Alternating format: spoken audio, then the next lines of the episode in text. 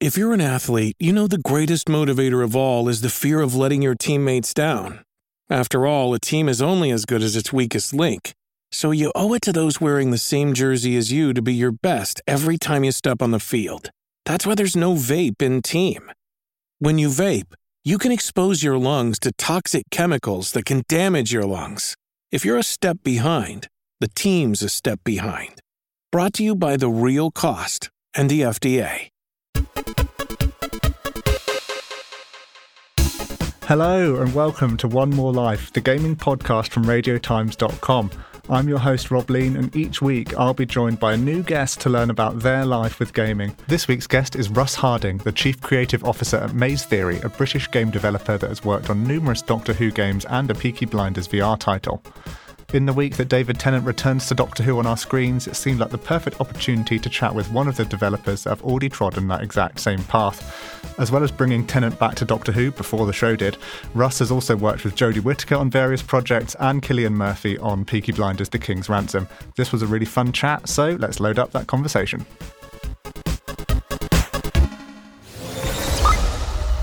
Well, Russ, thank you very much for coming on the show. You're welcome. Thank you for having me. No, it's a pleasure. It's a pleasure. And we've spoken a few times over over the last few years, but I don't think I've ever really asked you some of these things we're going to ask you today. I always like to kind of start at the beginning. What are like your earliest memories of, of gaming and formative experiences that got you into gaming in the first place? That is going back quite a long way. way back. way back. So I think the first ever thing I ever ever had was a Binatone Pong game.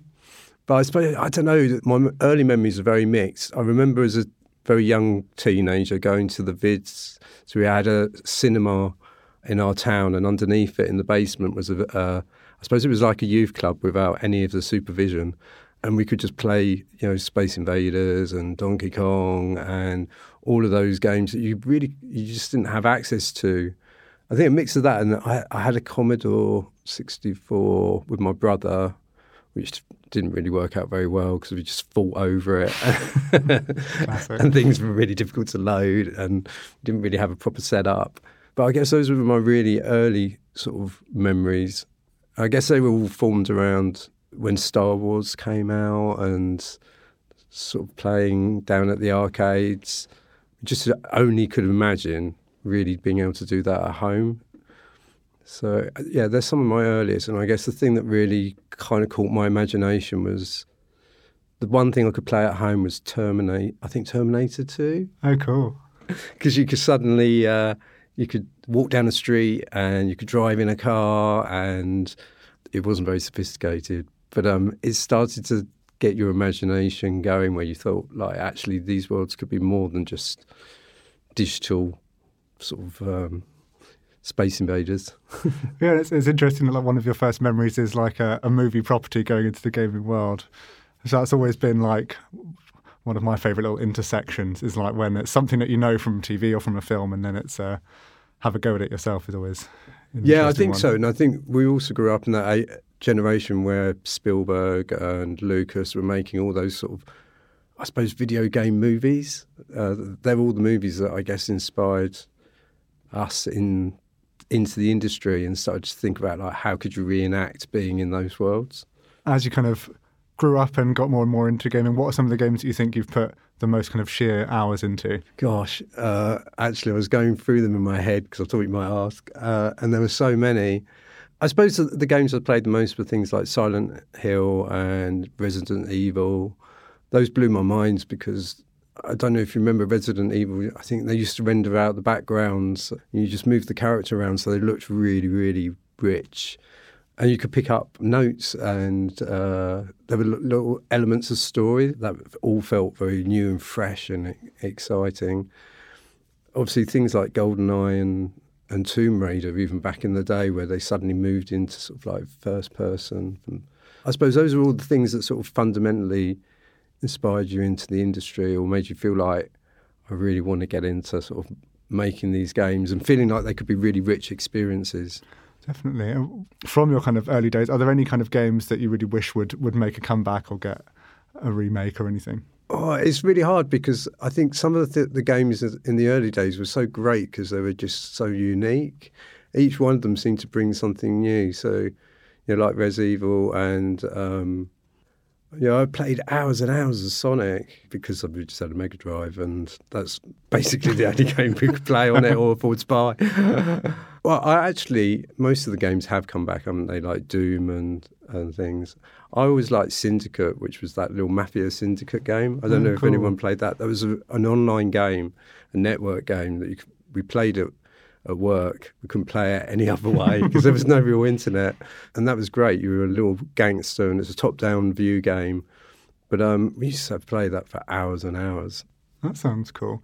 And how did gaming become your work? What was your kind of way into the to the industry? I think, like most people my time, it was probably like a bit of a sort of staggered journey. I, I left art college. All, all my show work was created on computer because I couldn't print any of it out. I did graphic design and illustration. And when I was there, I started to play around with HyperCard, if anyone remembers that, which is like very simple instructional go to the next screen, go to the next screen. Got really into scripting in Macromedia Director. None of these things were particularly technically challenging, but they did enable you to create experiences where um, a little bit like Myst was very inspiring to me at that time because that felt like very attainable. And then I got a job as a, well, I coloured in pixels for a multimedia company and started to just get into sort of like design and production. Uh, we got into more games. We started in multimedia doing things like The Way Things Works, which was a famous book, and it was taking those books and bringing them to life on CD-ROMs in the old days. And then gradually got more into developing games, and then I think most people were fairly young within the teams because it was sort of like new technology then. And then I rumbled around with different careers, so being an artist, designer, producer. It was in a time when I suppose the teams were quite small, ill-formed. We didn't really know what we were doing. you work things out as you go. yeah, yeah, it's very different, I think, from now. What were like some of the first games that you put out that you worked on? I did a pinball game. That was that was a classic. That was uh, that was that was on CD-ROM again, and uh, we didn't know how it. We'd never made a pinball game. Hadn't played with real physics before, but um, that was quite a big learning curve into just sort of like gaming. Just sort of like the different disciplines suddenly appeared. We'd had artists that were animators suddenly. Some of the early ones. Yeah, it's interesting pinball because you look at it and you think it'll be really simple, but I imagine there's quite a lot of work goes into it. it's really, it's actually pinball games are great. I remember playing them at the arcades. I'd love to do a pinball game again. You should, you should bring it back. Yeah, they are quite challenging though, and I think uh, because you have a number of different worlds you're creating, and you're dealing with the physics all the time. Yeah, I bet. I bet it's complicated. Sometimes, like, I don't want to uh, look under the hood and see what's actually going on in there, but I like just the bright colours and the things Yeah. flying around. Like, that's that's where I draw the line. How did Maze Theory come about as a as a company? Then, obviously, much more recently. Was that for PlayStation VR World? Was that kind of one of the first things that you did with that team, or was that? Or am I No, so uh, yeah, I left. I think I left Sony after doing PlayStation Worlds, and just around that time, I was freelancing. I was having a great time. I was never going to work for anyone ever again, or with a solid group of people. I quite fancied the idea of trying out different things. Interestingly enough, the first project I did was for Sony and for Sony Music, so I didn't get that far away. that was a VR project. But I met Marcus uh, Moresby and Ian Hambleton, who just started up Maze. In fact, that was Maze. And Marcus had actually gone out and scanned uh, the Doctor Who experience that before it closed down and captured a lot of 3D models for some other work they'd been doing in an advertising agent or a design agency they both founded. And they just pitched Doctor Who to the BBC and been awarded it. And then I got introduced to them, and they said they needed to make it. we've got this, said, we've won this pitch. We've won this pitch. But, uh, and it's okay, Marcus is not going to be able to build this by himself. So gradually, um, well, quite qu- rapidly, reached out to a couple of our guest vets, lots of people that have been working independently, and we managed to ragtag a team together. And you know, most people were passionate about Doctor Who, so it was quite easy to find uh, passionate developers that would, would join us on that journey. I bet it's like it's such an exciting time for, for Doctor Who at the moment. That's, that's kind of part of why I wanted to have a conversation with you now.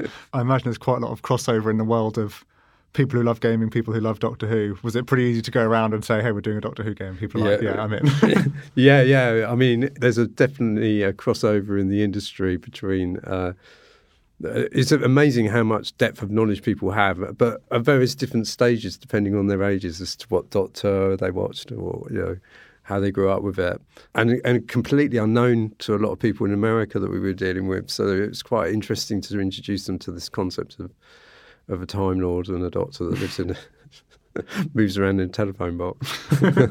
yeah, people who've never experienced it before, it must be quite a weird thing to uh, when, when you're like a child, you kind of just absorb it and you're like, okay, yeah, this, yeah, yeah, it makes sense. but to explain it to an adult, I imagine, is less easy.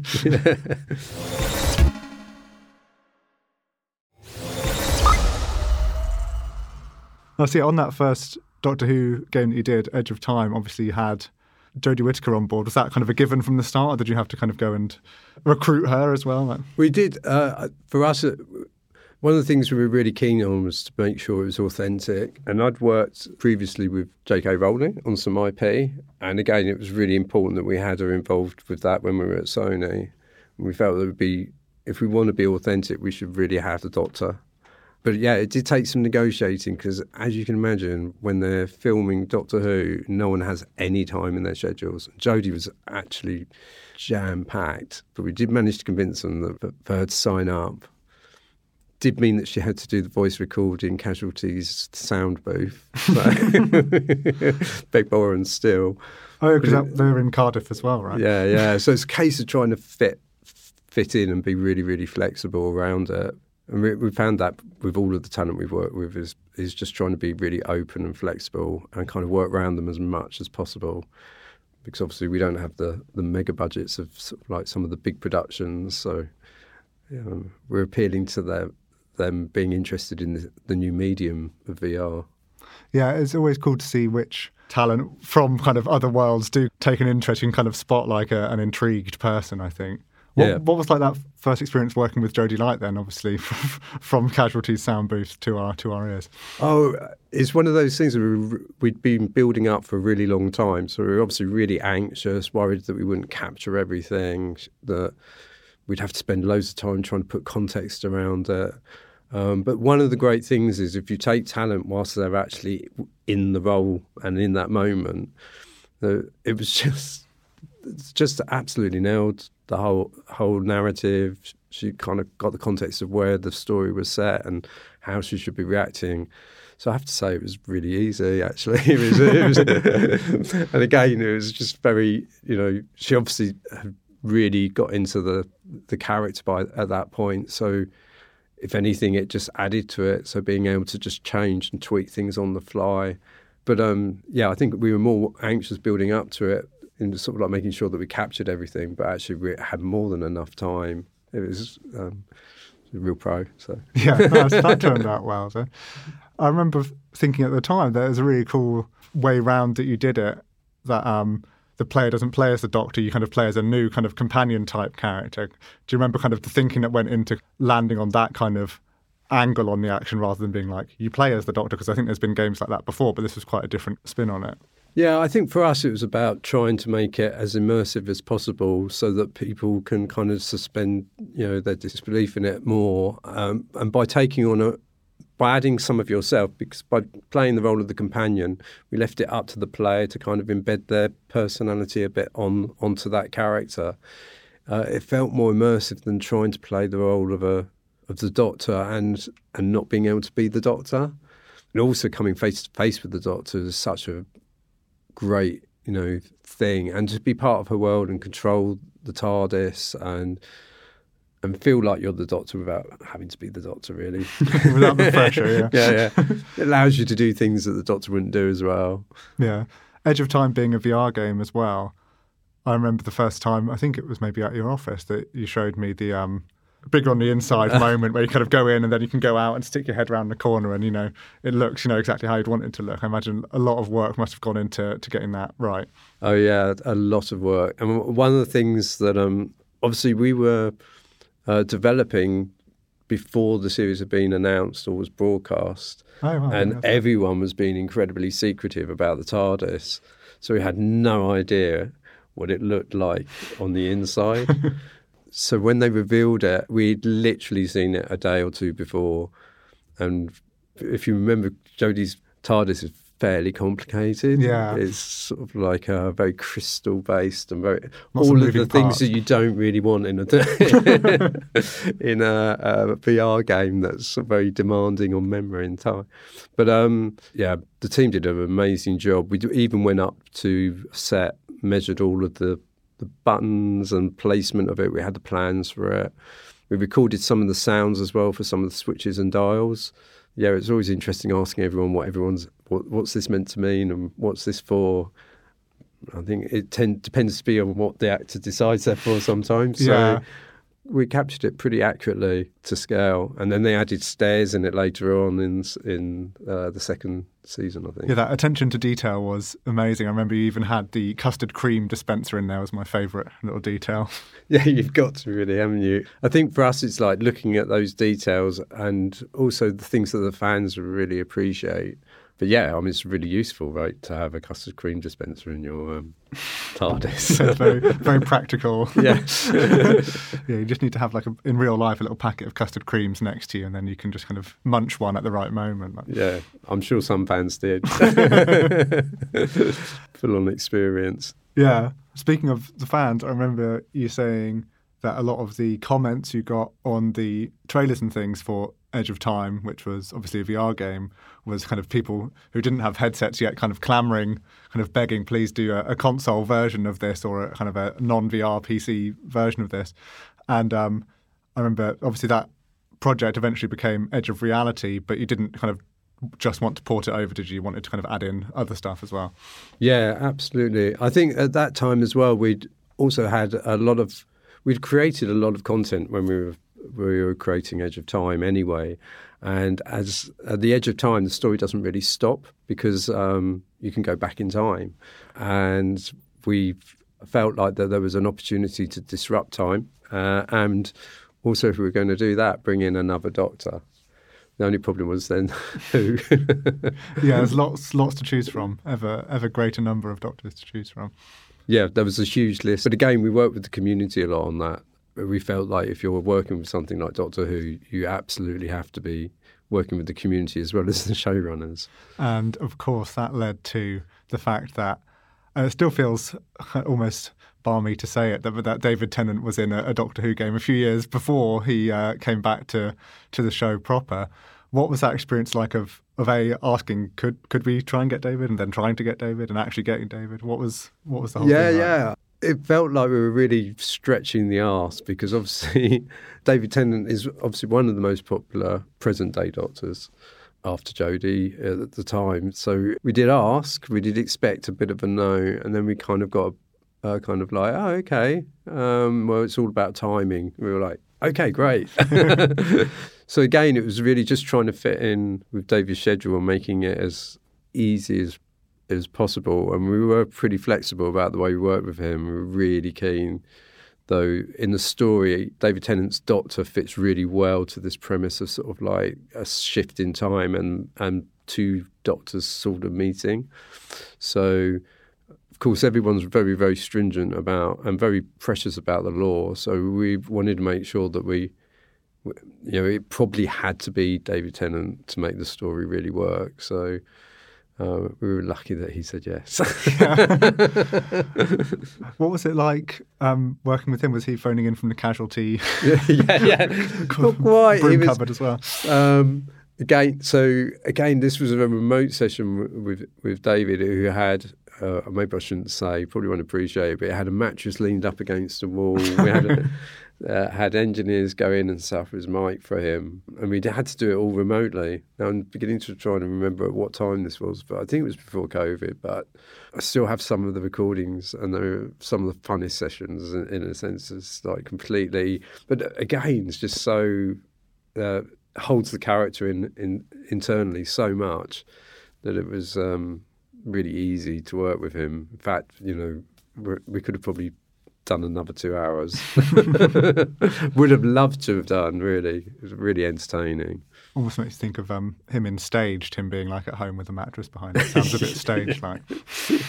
it's interesting how, uh, and people have subsequently had to adapt a lot and, and found different ways to do recordings. And um, but at the time, I think it was it was we were just trying to approach it so that we could make it as easy as possible because often getting people down to London to do do voice recording sessions. You know, pretty difficult with everyone's schedules. And what was the reaction like? Because I remember you had that trailer when, like, you know, the, the doors open, the, the virtual smoke machine is going yeah, off, and then uh, you know, I'm the doctor, but not the one you're expecting. What was the what was it like? A putting that trailer together, and then B putting it out there. Oh, it was great when we put it out there. The response was really huge. Especially, you know, the fans were really, really excited to see that David Tennant was reprising a role and going to play the Doctor. So we thought it would be pretty big with fans. It was, you know, we had gone to them and actually polled them a bit and spoken to them about various different doctors and quite interesting. The sort of like different generations have a particular fondness, but you know, predominantly, yeah, I can see why David's back in the show now. yeah. yeah. Do you look at him all over the, the trailers and the marketing and everything and be like, we got you first? yeah, yeah, we did, we did, we did. we didn't know then, actually. It's strange. Um, yeah, you do wonder. We didn't know then, though, that um, uh, how the story would go at the end of, of this season. So, yeah, it, it was quite interesting to suddenly see that the doctor popped up and it was David. Yeah, very excited to see. I mean, if the timing all goes right, this episode should go out a few days before his first kind of full episode back in the role. I'm so excited. I bet you are as well to see what happens, right? Yeah, yeah. And I think it's great. To, uh, and it's one of the great things about the show that, that you you have these great strong characters of playing the you know the Doctor and bring something. They bring something new each time, and I think people just relate to different Doctors as well. So there's a lot of emotion involved. I think a lot of people are going to be really excited to see see David though pop up. Yeah, I am. Yeah, I am too. Uh, speaking of like polling the fans, I bet like if you narrowed it even further to which like Doctor and companion combination would people most like to see back? I think David Tennant and Catherine Tate as well is like it's kind of the dream. Yeah, I think they're definitely a dream duo.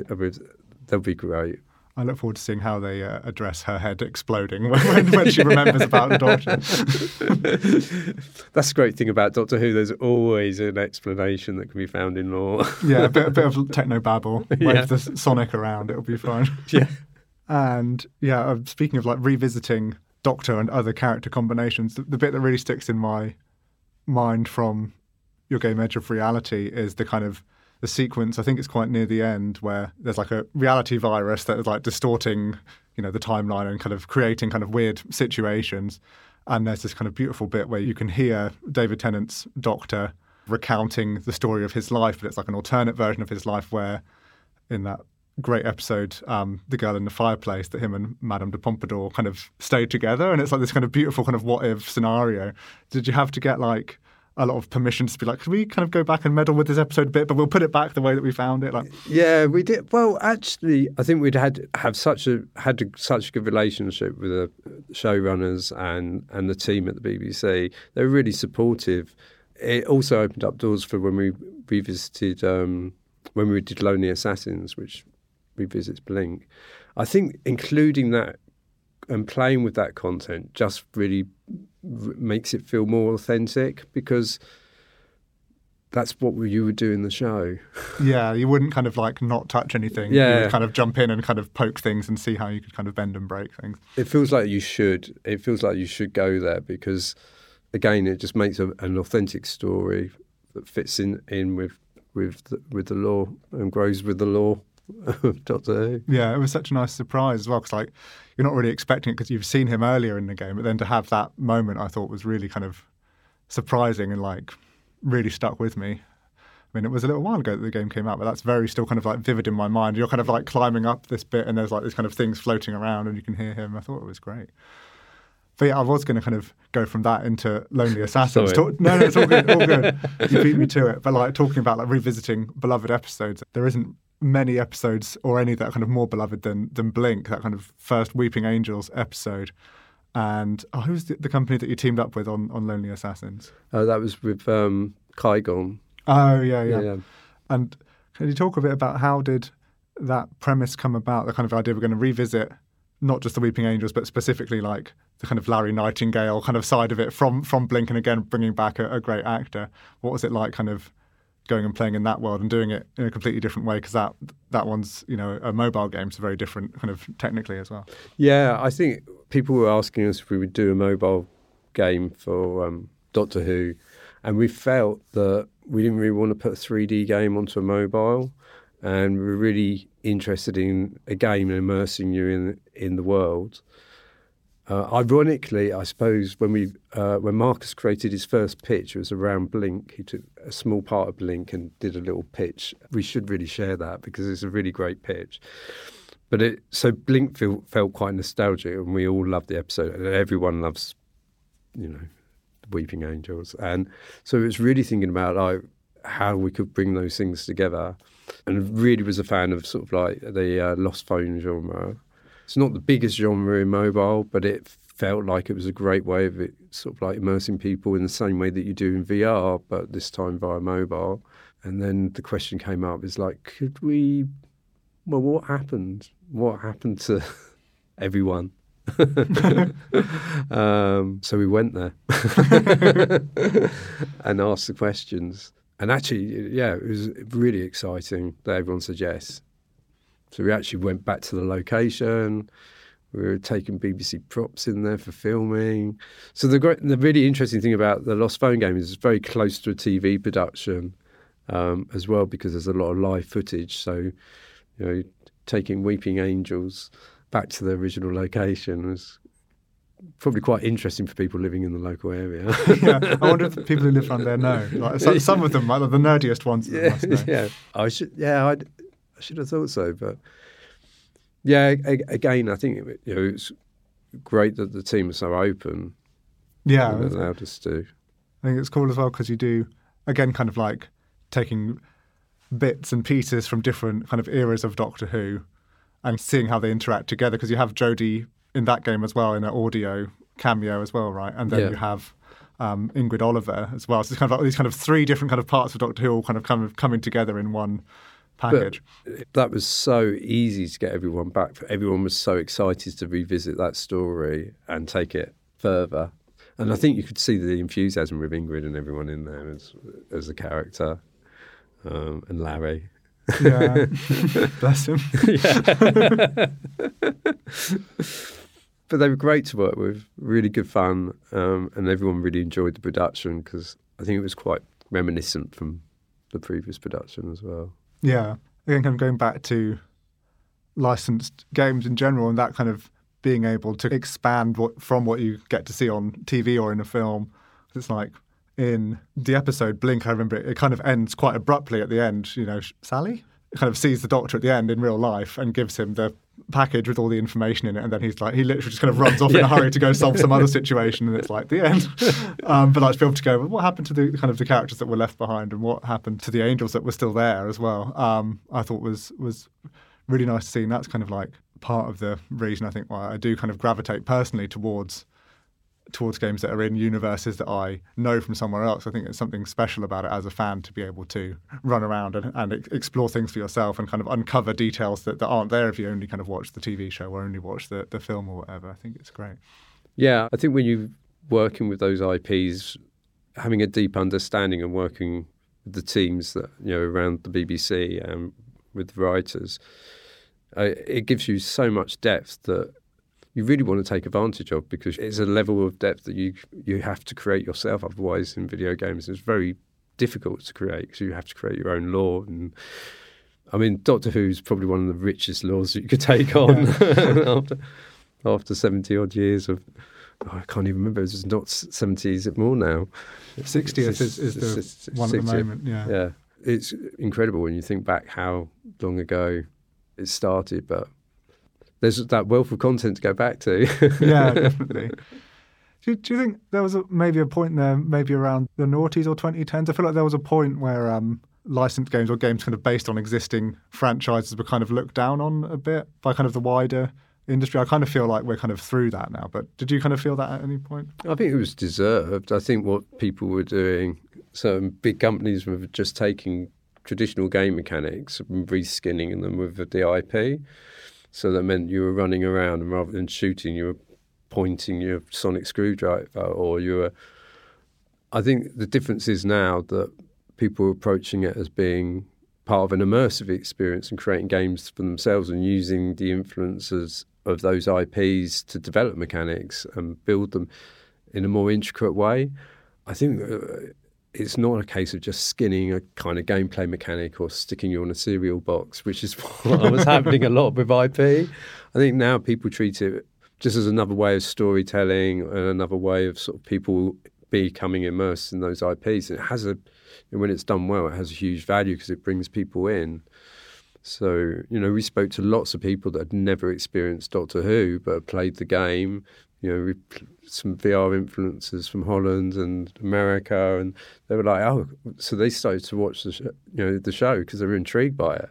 That's cool. Um, so I think it works both ways. Yeah, definitely.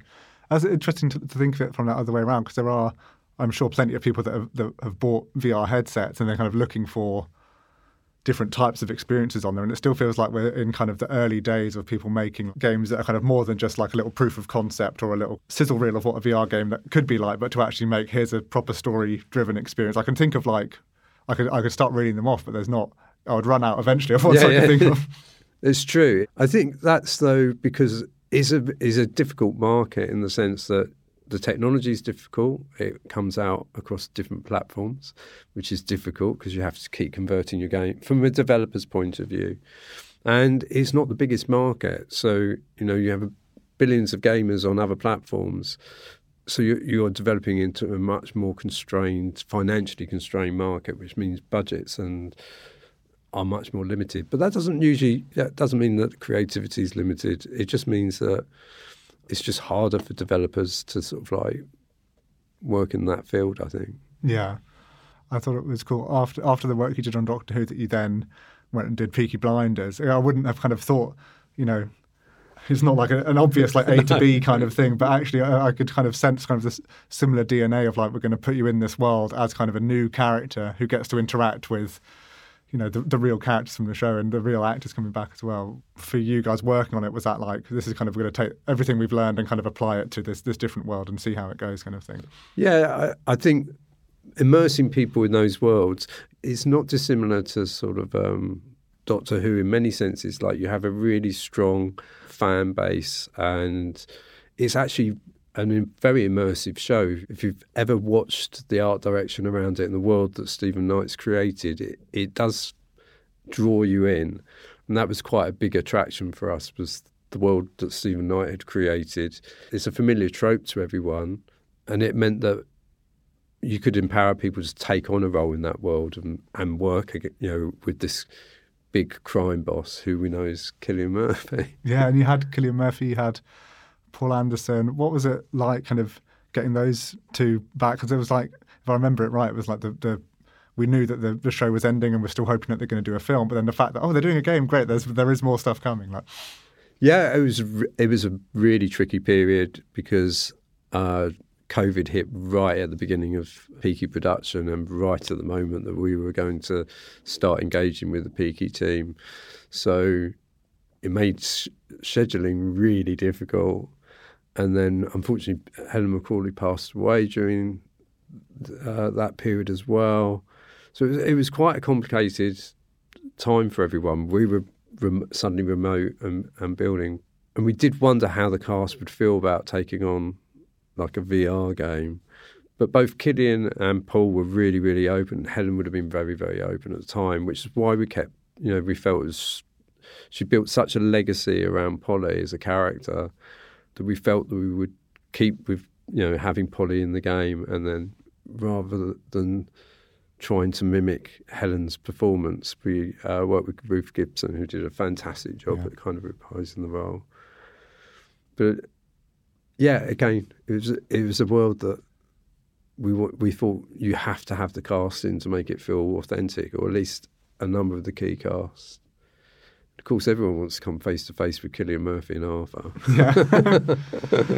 and um, it's interesting, Like I know I literally said a second ago, like you wouldn't think there's an easy like A to B from Doctor Who to Peaky kind of correlation, but actually when you think about it, like Peaky does have a really strong sense of place and sense of time.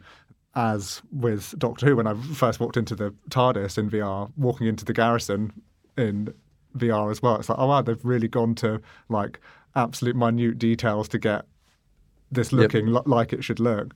And then that moment just before that, when you walk down the street and the uh, famous song starts playing over you, and you know there's smoke and fire coming up around the edge of the street, and it's just like you do feel like, hey, I'm really cool, and I'm in Peaky Blinders. you light a cigarette, you walk down the street. I mean, it's very much about. I mean, VR is so great at being able to take you to places that you really want to be in, and Peak is a period piece, so it's really interesting to kind of explore the you know the period as well as you know the sets and the locations.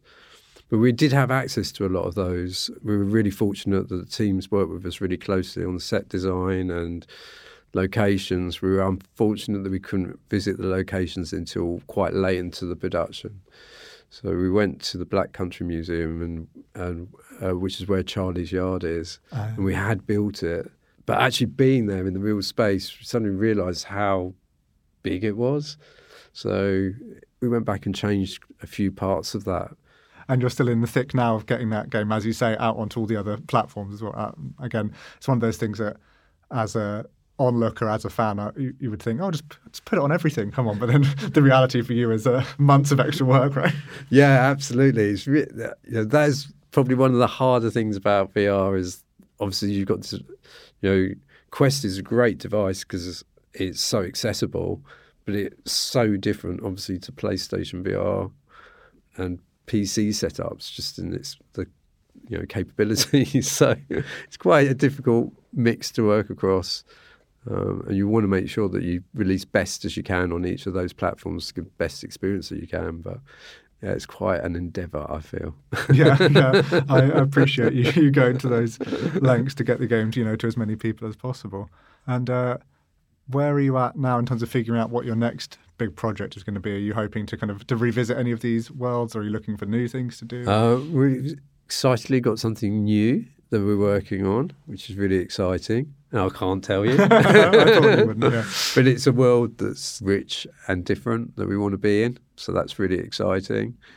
We've also been looking at some experiments around um, MR, and we have a really exciting project called The Infinite Inside that we're building at the moment. Um, that should be out next year, early next year, and that has more of a puzzle take and it has more of our own little narrative world. But that takes place in your living room, Oh, and nice. it's something you can figure out Stuff like that is really cool. I'm reviewing the Quest 3 at the moment. And one of the first things I just happened to try on there was like a little alien shooty thing, but it's in your living room. And it's like you have to like scan your room and then it'll be like, okay, there's an alien bursting through this wall and through that wall and you've got to shoot them all.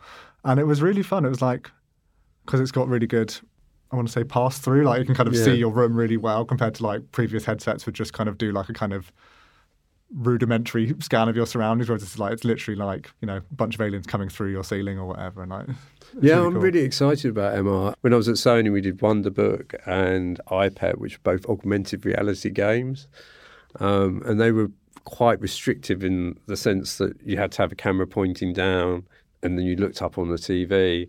And I think augmented reality has always suffered a little bit from being on mobile because burns your battery down very quickly using the camera. I think it's really exciting in VR, MR, especially using the headsets. So yeah, Infinite Inside uses both. So it has a mechanic that draws you into the world and then places you back into your real room. That's So, cool. Excited about that. Nice. I look forward to trying that out. Hello again. I'm just taking a quick break from the episode to tell you about the RadioTimes.com gaming newsletter. Stuffed with all the latest news, reviews, and explainers, this free weekly email will really help you stay ahead of the game. It'll arrive in your inbox every Wednesday, highlighting all the releases you need to know about, along with my genuine recommendations. So if you're enjoying this podcast, head over to radiotimes.com slash gaming newsletter to hear more from me every week. And now, back to the episode. And I have some quick fire questions for you as okay. well, just to take us to the to the end. Just in terms of your personal preference, are you more of a console or PC person? Console. I'm lazy. Oh, nice. Uh, are you a PlayStation or an Xbox person? PlayStation. Uh, nice, of course. yeah, you can. yeah. Uh, yeah. And uh, are you more? This may be more of a back in the day one. Uh, kind of Nintendo or a Sega person in that. Nintendo. Oh, interesting. Uh, interesting. I definitely love the IPs around Nintendo love Mario, and yeah, I love. It's very playful, isn't it, Nintendo? Yeah. Have you played Mario Wonder? No. Oh, it's really good. It's really good. um, are you more of a solo or multiplayer person? Oh, solo nowadays, I think. did you ever have like a kind of big multiplayer era at any point? Probably not. I've I've got a couple that I really want to play actually that are on my list to play that? I haven't. So no, I'm just not very great at being that competitive anymore. Yeah, no. Save yourself. Yeah. Uh, are you more of a playing with headphones or kind of TV speakers noise kind of person? Oh, I'm TV. Everyone can hear me playing a game. fair, fair.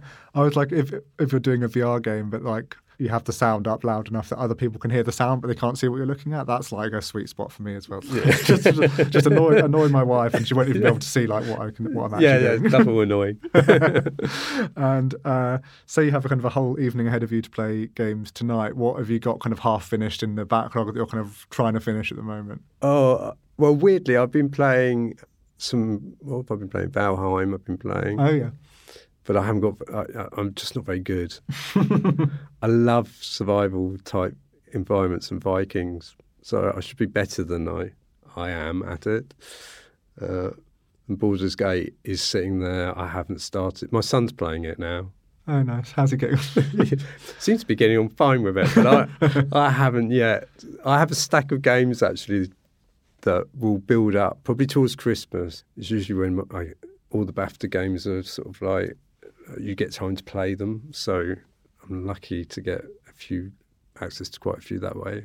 But I've got loads of unfinished games though. Yeah, always, always the way. And uh, when you do kind of have a nice evening to play games, are there any kind of like snacks or drinks that you want to surround yourself with so you don't have to kind of get up for too long? Classic always used to be Pringles and Coke or pizza and Coke. I don't yeah. think you, those things should ever change. They kind of go hand in hand. what, uh, what flavour Pringles is your favourite? Probably um, uh, sour cream and oh, interesting. And apparently, they're built to be addictive. I've, I've heard that they were chemical, they don't have anything natural in them at all, but they go very well with gaming. yeah, they do. You wouldn't think they would because like the tube is quite awkward, and that's going to like yeah, you can sometimes get your hands stuck in the tube whilst you're trying to. It's it is a, it is what it is. And this is the final question: If you could only play one more game for the rest of your life, this is you know your one more life in the gaming world. Which game would you choose and why? So this is a weird one because of my age, but probably Minecraft. Oh, interesting. Because I think um, I haven't played it enough. I played it. Um, for me, it's probably the ultimate game in that it's design, game design over function, or vi- visuals, and I just don't feel like I've spent enough time in it. I really, really love the fundamentals of it. It's just an open world where you can create your own stories if you like, but it's still got enough of its own world lore to kind of keep you interested. Uh, that'd probably be the one. Nice. Good answer. And it would, I think it would serve you well over a really long period of time yeah. as well. yeah, exactly. I wouldn't have to buy another game. It'd be perfect. perfect. Well, Russ, thank you very much for taking the time to come and talk to us today. It's been great. Great. Thank you. It's been great to be here. and enjoy the Doctor Who 60th this weekend. Yes, I know. It's just looming. It seems to have been coming for ages. Yeah. So Fingers definitely. Crossed. It'll be good.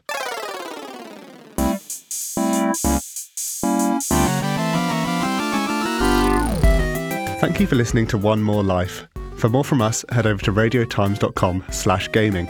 There you'll find all the latest news, reviews, and guides that you need to know about. Don't forget to subscribe, rate, and leave a review on your podcast app of choice. We'll be back on this feed soon with some more gaming goodness, and until then, happy playing.